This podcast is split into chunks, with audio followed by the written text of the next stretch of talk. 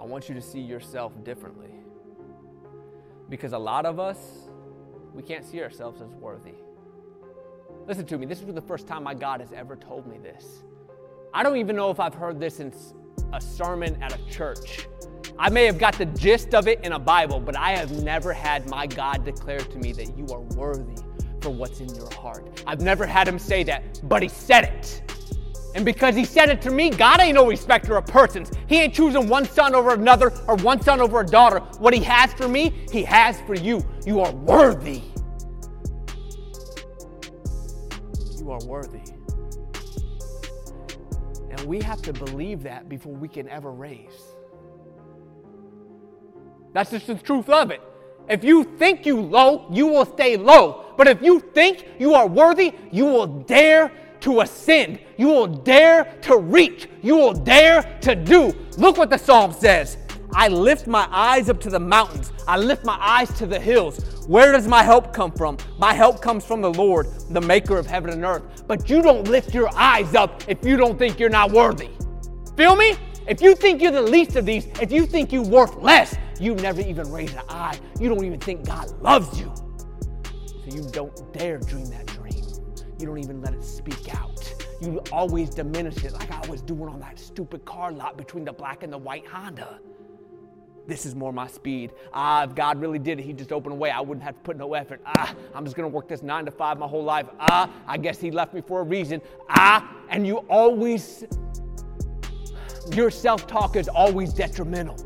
It always cheapens you it lessens you. And God is saying, Stop it. You are worthy.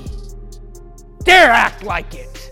Get what I got in your heart to get. Either one's gonna cost you. Get what I have for you. And that's what he's trying to declare here. That's what I'm owning in my heart. God has purposes and plans. He ain't asking you to discount them. He spoke the fullness of them because he wants you to walk in the fullness of them. I ain't talking about no health and wealth gospel here. I'm talking about the true nuts and bolts of this relationship with God. You are a son or daughter through the Most High. You are loved and cherished. You are the head and not the tail. He has so much for you. You are meant for greatness. He didn't come to leave you in a grave, He came to rise you up and elevate you to what? Life and life to the full. But to do that, you got to think you are worthy of life to the full. As long as you keep them eyes down, as long as you keep that head hung, as long as you view yourself as less than He views you, you will always discount your life. You will always discount the season you're in. You will always discount who you are and what you are capable of doing. God said you are everything to Him, and He proved it when He sent Jesus on that cross. He said, You are worth more than all the storehouses of heaven. You are worth the blood of my son, my only son.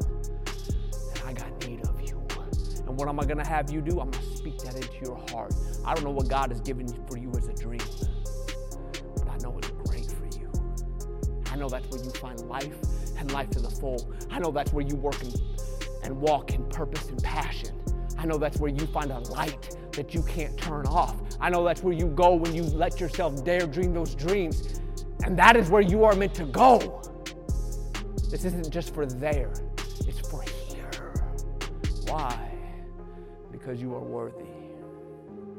Because He says you're worthy.